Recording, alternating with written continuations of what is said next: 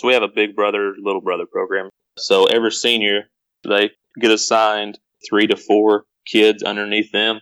In the fall, I only send information to those older kids. And then they have to communicate it to the younger kids. And then if any of those younger kids, they do something they're not supposed to do or they don't know anything, then we have a dice. Think of a normal dice. So you roll a dice and you get a 3 Mhm. There's a accountability for that one, which might be, you know, 40 sprints, might be 100 tire flips, 100 Nice. burpees. You know, you're, you're doing something to make yourself better, but you're also holding yourself accountable. But the thing is, whenever the little brother screws up, the big brother has to roll it as well.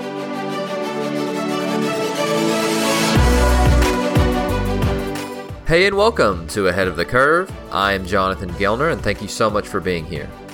Today, we're joined by Mustang High School head coach Keenan Simon. Coach Simon took over the job in 2017 and won a state title in his first year.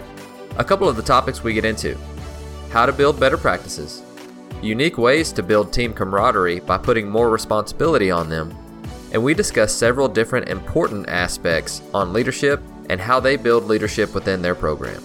I took a lot from this conversation, and I think you will too. So here is Keenan Simon. Coach Simon, thank you so much for joining us on the show today. I appreciate you having me. Well, I appreciate you uh, jumping on. And so, for our listeners, give us a short snapshot of you know why you got into coaching. And I know that your family is a huge coaching family, and so I can't wait for you to tell us all about that. But just talk a little bit about you know your baseball career if you want to, and then uh, why you got into coaching. Yeah, I uh, started college at Oklahoma State, and I was there for four years, and fortunate enough to play for four years while I was there, and got drafted out there by the Pittsburgh Pirates, and played a couple years for them, and you know just wasn't good enough, and got cut, and then I kind of banged around independent ball for about six or seven years, and I uh, end up tearing my knee in the middle of the season, and I get a call from actually one of my brother's old, my oldest brother, who's at Roff. Uh, his name's Ed Simon. Got a call from his old superintendent and was just wondering if I was interested interested in coaching because he knew I was getting close to being done. And, and yeah, speaking of my family, I have three older brothers and an older sister. And my oldest brother coaches at Roff, Oklahoma. Got another one coaches baseball at Tushka. Uh, my is married to the Byng basketball coach, and then my brother that's two years older than me coaches at El Reno, coaches basketball there. So got a good mixture and a lot of coaches in the family. Did you start at Roff, and then you know how did your career progress from there? So when I was playing, I would actually come back in the off season. I needed somewhere to work out. Uh, I'd also help coach there with him, you know, kind of like a lay coach, I guess you'd say. But I was at most of their practices, most of their games, and helped out. And you know, it's always fun coaching with your brother, and you know, we're really close. And and then I could work out there too as well, and hit and get ready for the season. So you know, do two things at once. Whenever I got hurt, uh, I quit playing and actually took a job at I took the job at El Reno, and I was still I was fresh off of surgery when I took that job, and I was in a straight leg uh, brace for like three months when I first took that job. Jeez. So it kind of kind of helped my coaching a little bit because I had to reinvent reinvent how I explain things. So I kind of had to think outside the box, and you know, because it's really hard to teach a kid how to do something if you can't show them. So Mhm. it was a new experience for me. Kind of helped me learn a little bit, and uh, then from there, I was there for three years, and then after that, I went to Mustang and been at Mustang High School for the last two years. I love it. And you guys were the 2017 uh, 6A state state champions, and I, sir. I can't wait to just dig in on what you know what you guys are doing to, to build your program up and and especially with player development. So let's go ahead and jump right in. And what is you know what does a typical week look like for you guys in the fall? I know that Oklahoma's got about an hour a day for your time restrictions. So talk to us about you know what you guys do with that and and what does a typical week look like for you? Well, one thing that's awesome about Mustang is we're fortunate enough to have a uh, weightlifting class. So I'm I actually teach that, and so first hour is my uh, freshman, and then sixth hour are my tenth through twelfth, and then seventh hour are, is athletics. So what a typical week is in the fall. The first two weeks we don't do anything early, but then after that, once we get everything settled in, get our final tryouts taken care of, we start morning weights. Uh, I think school starts at eight thirty, so we we come in about 7.15 we have a round of weights get after it pretty good and then so we use that hour to do more band work abs the hour during school, the weightlifting class. We do band work, abs, agility, stuff like that. And then, you know, we have our hour restrictions. So once that bell rings for seventh hour, we just get right into it. You know, use our hour, work a lot of fundamentals during the fall.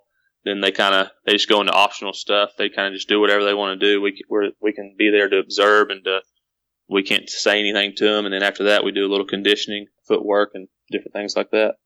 So you've got an hour, and are there any ways that, that you guys have really gotten creative with that hour to really maximize, you know, what you can do?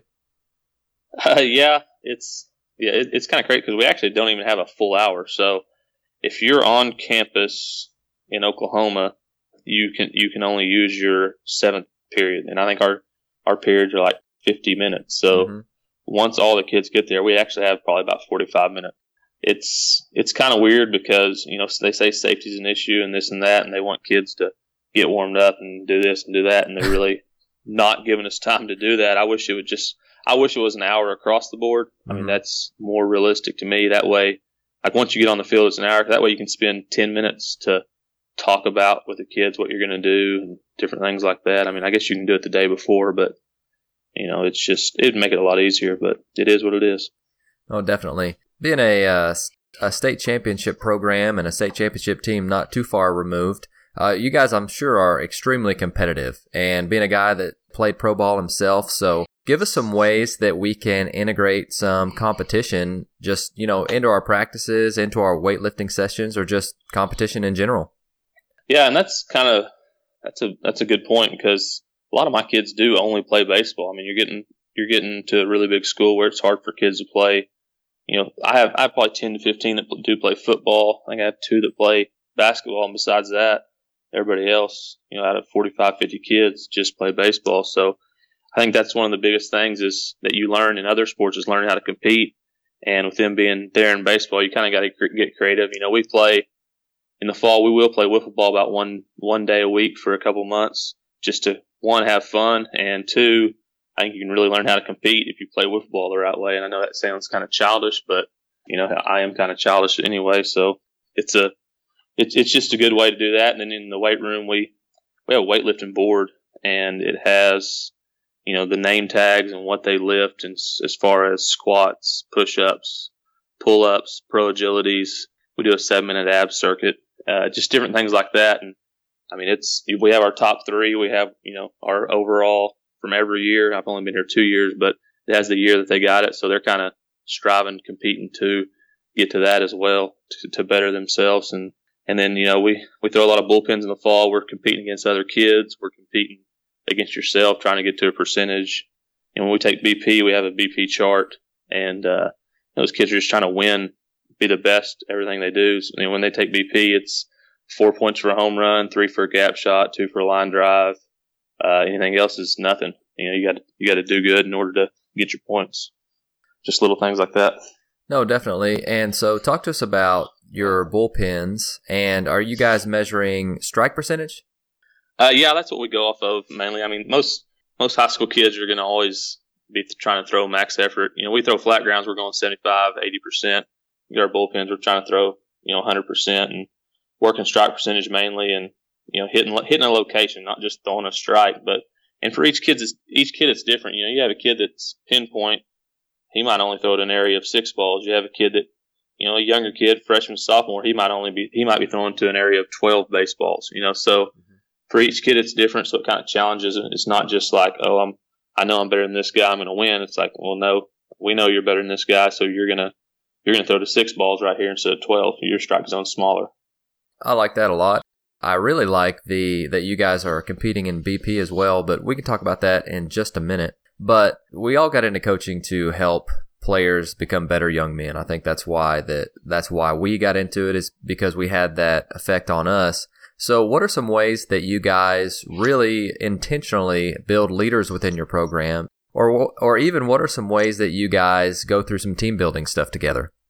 Well, we start off and every year I assign, so we have a big brother, little brother program is what we call it. Cool. And uh, so every senior, you know, usually have, I think I usually have about 10 seniors. They get assigned, let's see, I have about 45, 50 kids in my program. So whatever they, I think they get three to four kids underneath them. So what that is is they're in the fall. I only send information to those older kids, and then they have to communicate it to the younger kids. And then if any of those younger kids say don't wear a belt, say if we're wearing a certain color shirt, or if we're wearing pants that day instead of shorts, or supposed to be in spikes instead of turfs, or et cetera, you name it. If they do something they're not supposed to do, or they don't know anything, then we have a dice which has six sides, and in the fall it's more conditioning. So you have you know, just think of a normal dice. Say you roll a dice and you get a 3 mm-hmm. There's a accountability for that one, which might be you know 40 sprints, might be 100 tire flips, 100 nice. burpees. You know, you're you're doing something to make yourself better, but you're also holding yourself accountable. But the thing is, whenever the little brother screws up, the big brother has to roll it as well. So mm. it's not just, oh yeah, you screwed up, go do it.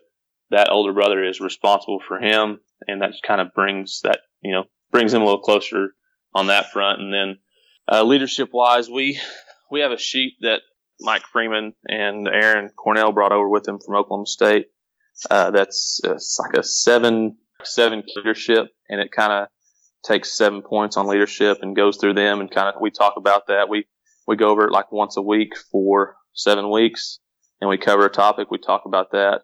We just try to do a lot of things together with the team. We we have a deal at Mustang uh, where we we go to at least one athletic event as a whole team to all the other sports. And, you know, that, that's good for the kids. And, know, I'm, I'm a big heads up baseball guy as well. We read that together in the fall as well. You know, we, we have restrictions and stuff. So if we're not going to be able to do stuff physically, we're going to try to develop ourselves mentally and we'll read heads up baseball together, do a chapter a week, uh, once football's over because we have some guys in football. And this year we're actually going to be reading heads up, uh, 2.0. I, mm-hmm started reading that. I like the competitive edge in that. You know, it breaks it down a little bit more instead of just just thinking. It teaches you how to think competitively. And I'm actually a really big fan of the. I don't know if you ever heard them, but the Craig Groeschel uh, Leadership Podcast. Great. Have you ever listened to those? Oh, I love them. Yeah. Uh, we kind of, you know, you, you get in a tricky situation there in a school telling kids to do stuff where the guy's actually a preacher, but it is leadership, so you can kind of get by with it. But a lot of our kids will will go through you know, hey, we're listening to this one this week, this one the next week, and we'll go through it and kind of have a checklist. Some of the kids do it, some of them don't. You kind of realize who your leaders are just by that, whether they're wanting to learn about leadership and different things. So just kind of helps develop the leaders. And then that way we're going to have a panel of leaders in the spring that can help us as the coaching staff as well. I, yeah, I think Pastor Craig's might be my favorite one on iTunes. Now, now being a guy that listens to a ton of podcasts. I know that's saying a lot, but they're 30 minutes or less, and everything that he talks about is actionable. So I can see why that would be so appealing to a, a head coach and obviously the players as well, because because everything that, that he's talking about, it's not fluff, it's not them just having a conversation. It's him saying, "Hey, here's some different ways to do that," and I love that. I never even thought about using that, but I may I may steal that. But I'm really stuck on this dice thing. So once you said that, it, my ears perked up a little bit because I really like the creativity behind that. And so, so let's say I, you know, you're my big brother and I show up late to practice. So both of us roll these dice and depending on what number that it comes on is, is my conditioning or my punishment for the day. Yeah, so yeah, so exactly. so it's that. you so it's the older brother and the smaller brother. So I actually have the I brought a picture up right here. So I have a fall dice and a spring dice. My fall dice my fall dice is more conditioning because I'm trying to you know strengthen them. Spring spring dice is more of a uh, of baseball related. So so you have all the sides of it on a dice. So you have so the fall dice you have number one the hundred tire flips, two is 40 40s, three is a backwards or sorry a lunge triangle, four is a free pass, five is 450 yard shuttles, and six is 100 burpees. And in the fall, you have 100 line drives for one. Number two is 100 ground balls or fly balls. Three is 100 good bunts. Four is 40 home to first. Five is a free pass. And six is 30 steals. And, you know, it sounds like a lot, and it is a lot, but I tell you what, you have a kid do that a couple times and, and they don't want to do it anymore. So it, it solves a lot of problems. And I'll even use it, say, you know, we're doing hit and runs and kids aren't peeking in. And I'll say, if your little brother doesn't peek in, y'all are rolling dice. And it's uh, amazing how it's amazing how they start peeking in every time. You know, it's just you know it's easy in baseball. You know, you practice every day, and sometimes we might not play for four months, and until spring rolls around, and it can kind of get strung out a little bit long, and where you're kind of dragging. You know, I just tell them, guys, I'm not punishing you. I'm just holding you accountable. So, mm. and, and our, and our kids, they, they go good with that. You know, they, they realize that, you know, we're, we're doing it out of love and just to hold them accountable so they can be a better type person and work the way they need to work. I love that. I may be stealing that in the near future. And plus it, it gives them a little bit of anticipation to see what they have to do. It's not the same thing all the time. And so I, I really like that a lot. But off the dice and back to player development. So player development is becoming a huge part of baseball. And the main thing is, is because kids just don't go out and play as much as they used to. I think most people would agree that that's the case. And so we, we have to teach a lot of the different things that you would learn by, you know, playing wiffle ball in your backyard, like you mentioned earlier. I love that. But talk to us about how you guys prioritize, you know, the individual the individual and the individual development within the team setting? I mean, we're huge on fundamentals in the fall, and uh, you know, I have a really good coaching staff here at Mustang. And we're fortunate enough; I, I have six assistants, and I think I have all of them by the end of football season. I'll have all my assistants. So, you know, we have a, our main field, which infield's turf, and then we have a top infield, which is kind of our you know practice infield, and then we have a really big indoor, and then we also have another older indoor with weights in it and bands and different things like that. So what we like to do is just we like to work a lot of fundamentals, break those kids up. Each you know you have two to three coaches at every station, and they'll run through. You know, we might go infielders, outfielders, and something else, or probably usually split up our infielders, infielder group, infielder group, and outfield group, and row three stations, and where they're hitting, doing something on the field, and doing something on the top field working individual fundamentals, but also, you know, that's going to help your team. If you, if you can do your job, it's going to help in the team setting. No, definitely. So let's go ahead and skip forward and to the spring. So let's. Uh, I think that in Oklahoma, you guys can start in December. Is that December? Correct? Okay. Yeah. So you know, day one to uh, to the first game, and we're we're you know we're trying to get arms ready. We're trying to get ready for the season what would a typical practice plan look like for you guys? You know, just run through a little skeleton practice plan and and then how much do we spend how much time do we spend on what and just take us through that. Up till about February, I uh I don't know if I'm different on this or what. I hadn't really talked to a whole lot of people just because I know this is the way I like to do it. But I keep all my kids together still until I think we start scrimmaging February 14th, somewhere roughly around there. I keep all my kids together, but they're separate. So what I mean by that is we'll I'll split them up into four different teams, and we'll usually have you know once once actual practice rolls around, we'll do a lot of situational stuff. We'll usually have two teams on the main field so we can work something live. We'll have one team up top doing some kind of some kind of something, and then we'll do something in the cages with another team. And at the first of practice, though, we're actually always all we all warm up together on the turf, and then we every day we go straight into base running and we do five to 10 minutes of base running. That's a good thing about having turf is I can use all four bases. So mm-hmm. say one day we might do home to first. Well, you can start at any base. I can go from second to third to home to first and they can do that at every base and we can do that in five minutes. So we go dynamic warm up, arm circles, and instead of running sprints and wasting our time, we just go. So whatever we're doing, we do into a build up. So we're doing home to first for that day. We'll start at 50, at 50%. First one's 50, second one's 60, third one's 70%, fourth one's 80 until you get up to 100. By that time, your five minutes is about up and we'll go into some other kind of base running. You know, we might go, you know, say if we go, if we do, if we shake it up and go base running up top where you're working on, on steals or something, you have two teams up there. You can have two teams down on the main field.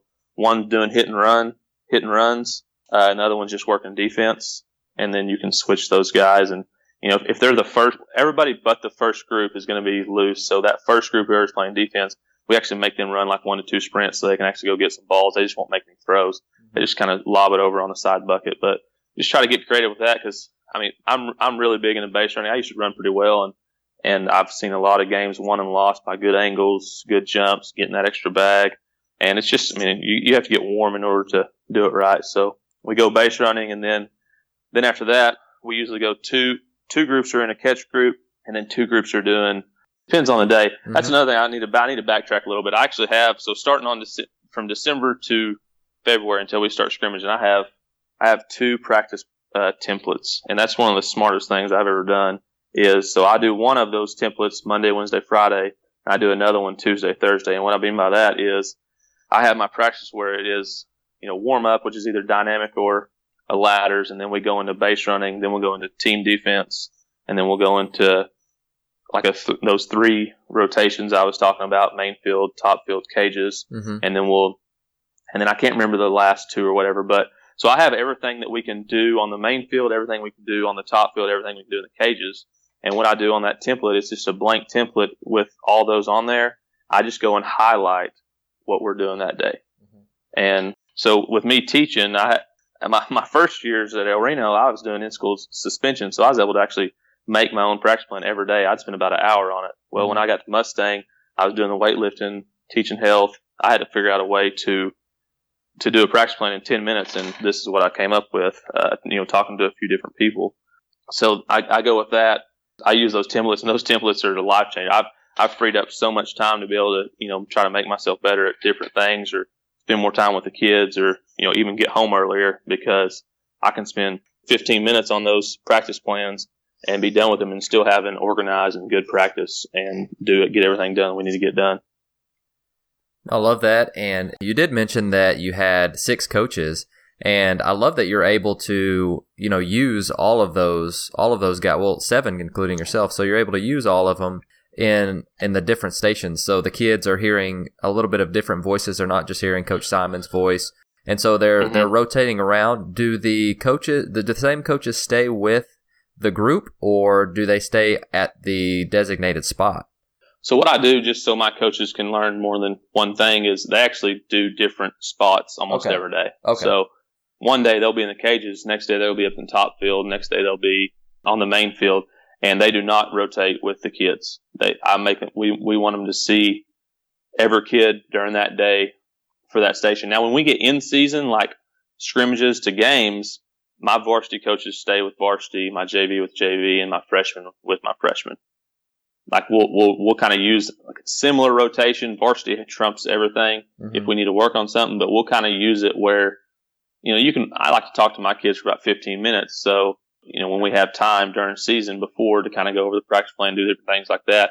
While we're doing that, the freshmen they'll go take the main field and do some you know double cuts or cuts or bunt coverages or something that uses up the whole field. Maybe they might even go hit you know some BP or something like that you know, just whatever my freshman coach, coach has planned for that day. But we'll kind of we'll work everything around our our varsity practice, and JV will a lot of times go with us too, just so we can get live reads. I like to do a lot of situational stuff, you know, just so, you know that way the game slows down a little bit. No, that's really neat. I've never heard that, you know, that template, but I'm sitting over here writing down notes because I think that that's really that's a really unique way to do it, and and for you're talking about time efficiency, I think that that you're getting a lot done while not having to spend a lot of time breaking down and putting up, you know, the turtle and breaking down the field and, and doing all this different stuff. So I like that a lot. But you mentioned earlier about your BP setup and I, I love your, your point system. And so talk to us about, you know, what your BP setup looks like. You just mentioned that you like to take live reads off the bat as much as you can. So you you've got your station for BP. Now what would that what would that look like? Well, I got a I got a, a couple different ones. So if we're going in season with my varsity, we do just usually one like just main BP, having four groups. So one doing live defense, one doing uh you know live hitting, somebody charting that, another one in the cages, and the fourth one's usually either bunting or doing base running. And usually they're bunting, and the team that's hitting the last guy will get one read at each base. We will sometimes, if we need a lot of cuts on the field, we'll go double BP. We have two hitting turtles. Mm-hmm. And like I said, we're turf, so we'll offset the plate and go on each side of the plate with those hitting turtles. And we'll go, you know, we might go one, one machine and then one live. We might go two machines. We might go two live. We can go two double off angles. And that's really one of my favorites is you do double off angle front toss on the field. You leave the plate open and you have a machine like a fungo man on the mound and they can work bunting right there, live bunt. So you're actually getting you have three stations right there for one group and they get tons of hacks within five minutes and then you know you can rotate and it also works good say in the fall whenever we're all not in the fall from december to february when we're still all still all together Mhm. we can go double double bp on the field with one team and one team can take a full BP in like eight minutes wow. and get you know five to six rounds. You know, I hate the old baseball practices where you're standing around shagging. We use we use our practice. We do a lot of conditioning otherwise anyway. I mean, we lift hard. You know, we get after it, and so our practices. I want to do baseball stuff, but I also they also need to be in shape. So most of our practice, we're running around pretty good and getting after it and using that as a conditioning, and it seems to work out pretty good. Okay, so I'm trying to imagine this, and it's really it's kind of hard to do it through the mic without seeing some video. So you've got usually you've got your two your double BP set up and your bunt station, and who is so you, they go from one to the other to the other. Now, is the defense trying to play it as live as possible, or are they just kind of standing around picking it up and throwing because there's balls going around all over the place? Well, what you have to do on that, so say if you go, I'm going to say double off angle front toss. Mm-hmm. If I go double off angle front toss, then so the first base side guy, he's going to hit most of his balls to right center or to second base. Okay. And then the guy on the third base side, with how we do ours, he's going to hit most of his balls to left center or to shortstop. And then the middle guy's bunting. So most of our infielders either go, so the infielder, second base or first baseman, they go to second base. Short and third, they go to the shortstop area because that's where they get most of their reads. Our outfielders, they'll go to the gaps. Okay because that's where they're going to get their reads. Unless they need to work on a read to the left or read to the right, then they'll just kind of shade over because they know they need to work on those to get those live reads. It's a little harder when you do double BP, mm-hmm. uh, like straight up machine, but you can still you you can still get your reads as long as you know what you're doing. And that's another thing; it makes them pay attention. Sure, if you're not paying attention, you might get hit, but you know that's kind of your own fault. no, that's that's really good. Do you guys add the base running component to that, or did you guys already knock that out? If we do a double BP, we don't do base running during that. That's too much. But uh, we usually, if if we're doing double BP that day, we'll we'll add, you know, we'll we'll make sure the base running at the first practice is ten minutes, so mm-hmm. we can, you know, kind of do two different aspects of base running. We can either do leads, or we can, or sorry, we can do steals, leads, uh, delays. We can do just hit and runs, just different, just whatever whatever rounds, sure. first to thirds, you know, just you know working those angles, just different things like that. No, that's good. And are you still tracking? Say tracking what? Tracking what the like the point totals. Yeah, I mean, well, all we do we have a sheet and it just has all the kids' names on it. So mm-hmm. whenever they come through there, you just have a guy behind the hitting turtle. All you need is the one coach there and one coach on the other one and even a manager can do that if they want. If the coaches are busy in mm-hmm. the cages or throwing or doing something different, a manager can even track. You know, all they're doing is putting a four for a you know. You have you have your sheet, which is it does all the organization for you. All you're doing is just putting the numbers of whatever they hit, and gotcha. then you can total that up. Yeah. No, I, I, love that. Okay, so man, that's that's that's really good. I'm I'm not gonna lie, I'm impressed by the creativity behind all of that, and it seems like you guys just you know you get a ton of reps uh, for the for the, for the time that you're there. So your practices aren't very long, I'm guessing. We go about two hours usually. Sometimes two and a half. If we're scrimmaging that day at the end, they're usually two and a half. And, you know, that's before the time change too. And I don't really like to turn on the lights because if I turn on the lights, I'm going to be there for another three hours because I love, I love baseball under the lights. So we try to avoid turning on the lights if we can. Mm-hmm. And, and yeah, that's what, you know, a, a practice without scrimmaging is two hours if we go into a scrimmage, we usually allow 30 minutes. And what we kind of do in our scrimmages to speed up our scrimmages is we have three pitchers throwing. So one's live on the mound, one's in the bullpen, and one's resting. So you go from live on the mound throwing to resting in the dugout to the bullpen to go warm up, and you throw an extra couple extra pitches because they're only throwing 12 to 16 pitches an inning anyway. Mm-hmm. And then that way, they don't have to throw their warm up pitches when they get to the mound. They're already warm. They, you know, they, they might throw 10 pitches in the bullpen to kind of get warm. That's their in between inning, I guess you'd say. Also, you know, throwing a couple extra to be ready to go. So they go straight to the mound. So there's no dead time there for them to have to warm up uh, when you're rotating those three pitchers. That's good. I like that a lot. So you said that you've been at Mustang. This you just finished your second year. You're starting your third. Now, talk to us about you know some some different traditions and rituals that are that are unique to Mustang or Mustang baseball. I know it's a it's a highly well known school in Oklahoma. So, talk to us about some of the different things that you guys do that are unique to you. You know, I, I probably need to work on that a little bit. You know, like we don't We, uh, I mean, we do a lot of team building, a lot of like kind of family based stuff. You know, like we'll have cookouts and actually had the idea of we do a deal before football games. Actually, our school does it. Our athletic director created it. Uh, it's like a Bronco alley, I guess. You know, everybody has their booths or whatever set up. You know, they have like a dunk tank and a and a uh, blow up jumping tent area and different. You know, people that have food trucks and all that stuff.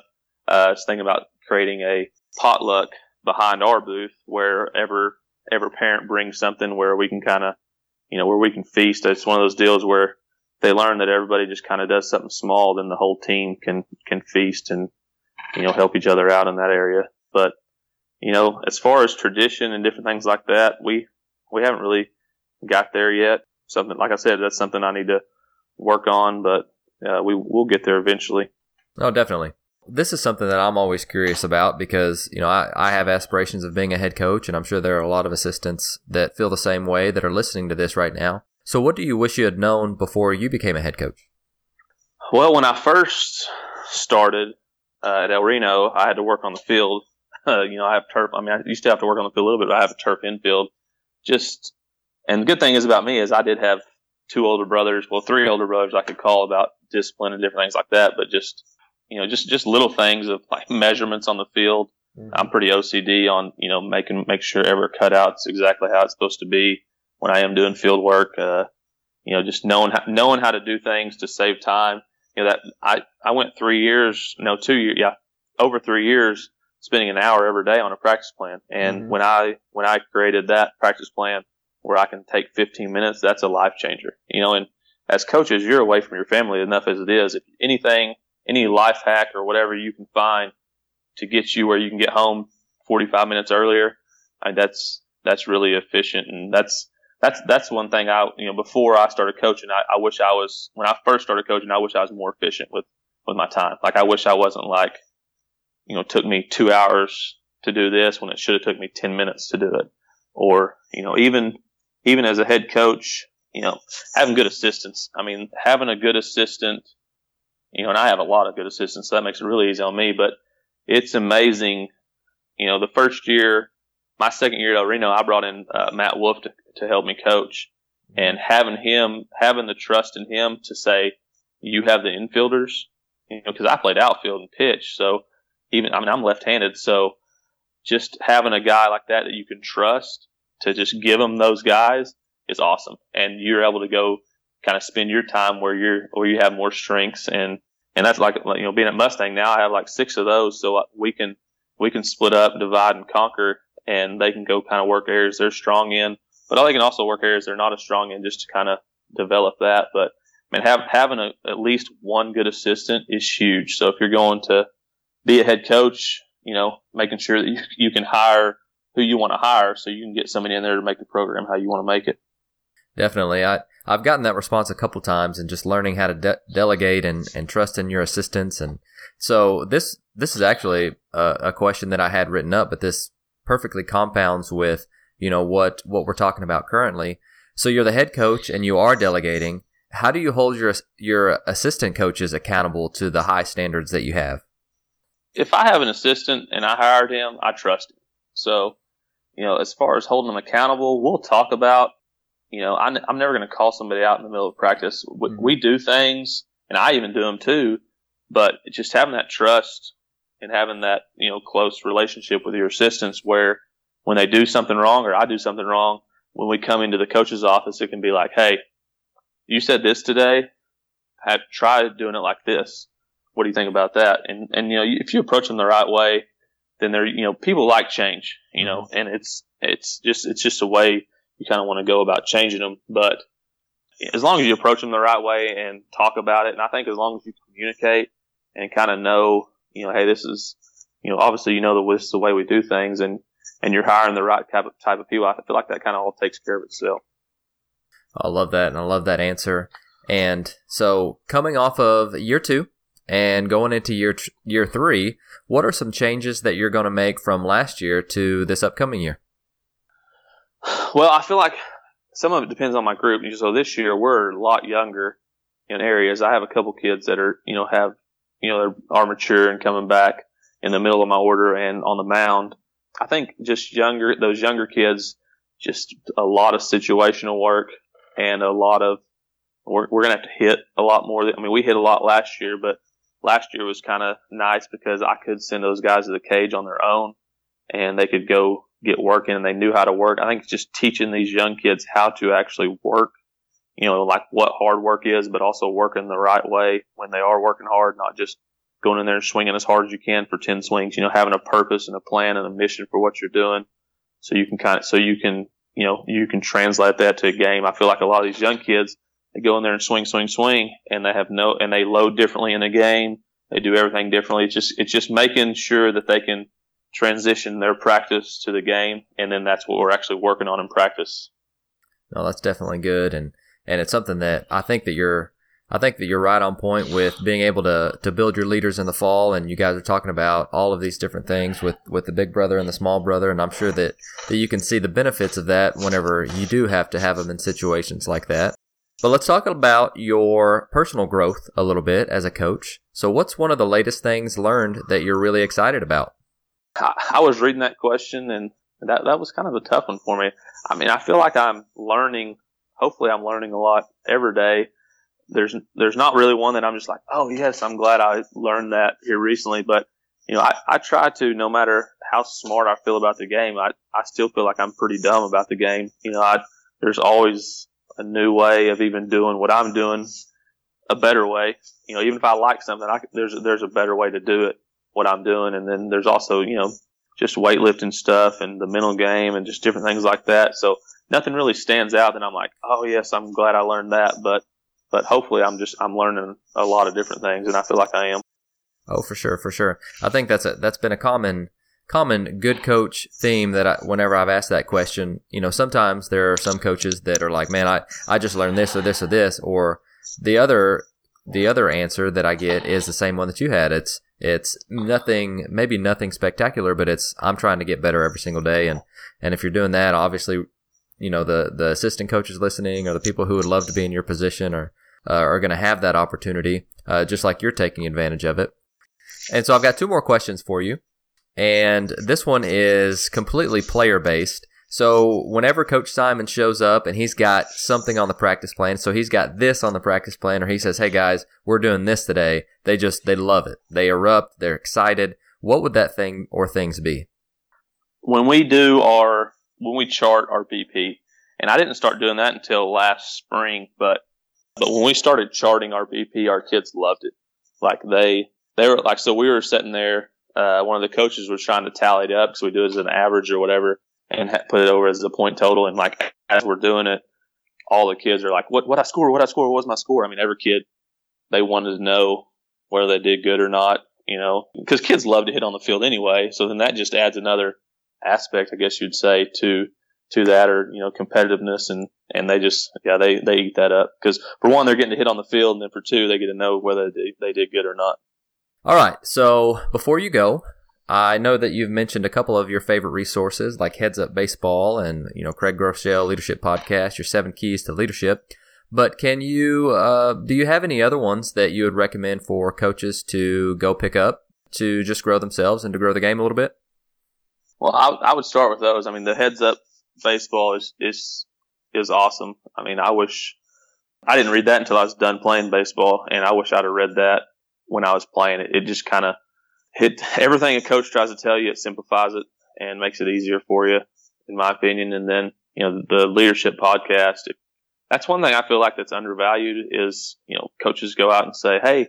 You need to be a leader because you're a senior. Da da. Well, what have we taught that kid to be a leader? Mm-hmm. You know, mm-hmm. and it's really hard to lead just like it's really hard to catch a ground ball the right way if you've never been taught. You know, you, I feel like I feel like anything under leadership needs to be uh, you need to invest your time in it. So, I mean, I haven't ever even found everything.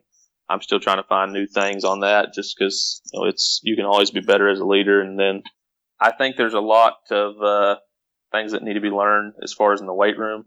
Uh, I'm about to actually start reading a book that Batten sent me or recommended to me on weightlifting. I guess the TCU uh, team uses it down there, mm-hmm. but but yeah, I just feel like weightlifting is really undervalued in baseball, and if you can find if you can tack those three areas of the mental game, leadership, and then your weightlifting, you're I feel like you're kind of ahead of the game a little bit. I love it. So I know we're going to have some coaches who would love to get in touch with you, you know, regarding just any part of the podcast. And so, what would be the best ways, the easiest ways for you for our listeners to uh, get in contact with you? Well, I have my email and my phone number. That's about it. I don't. Okay. Uh, I'm not a social media guy or anything like that. We have social media for our team. Uh, you know, our booster club runs that. I've never really. I have a addicting personality, so I never really wanted to get on Facebook or Instagram or Twitter because I knew I would probably be on it an unhealthy amount. Sure. So it's Simon K at Mustang PS, as in public schools uh, dot org.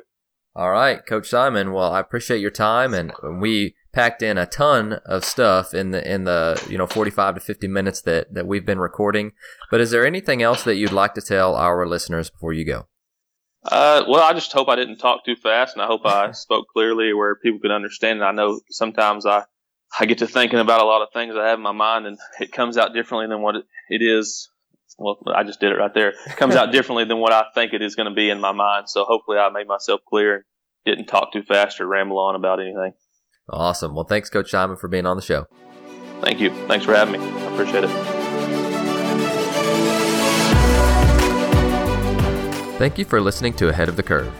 Before you go, I'd love to be able to get in touch with you, and we have several different ways of doing so. You can follow us on Twitter and Instagram at AOTC underscore podcast. You can join the AOTC Coaches Facebook group, and if you want to be a part of the mini clinic emails, both of those links are listed below. If you enjoyed the show, please consider leaving us a rating or review to help others find and stay ahead of the curve.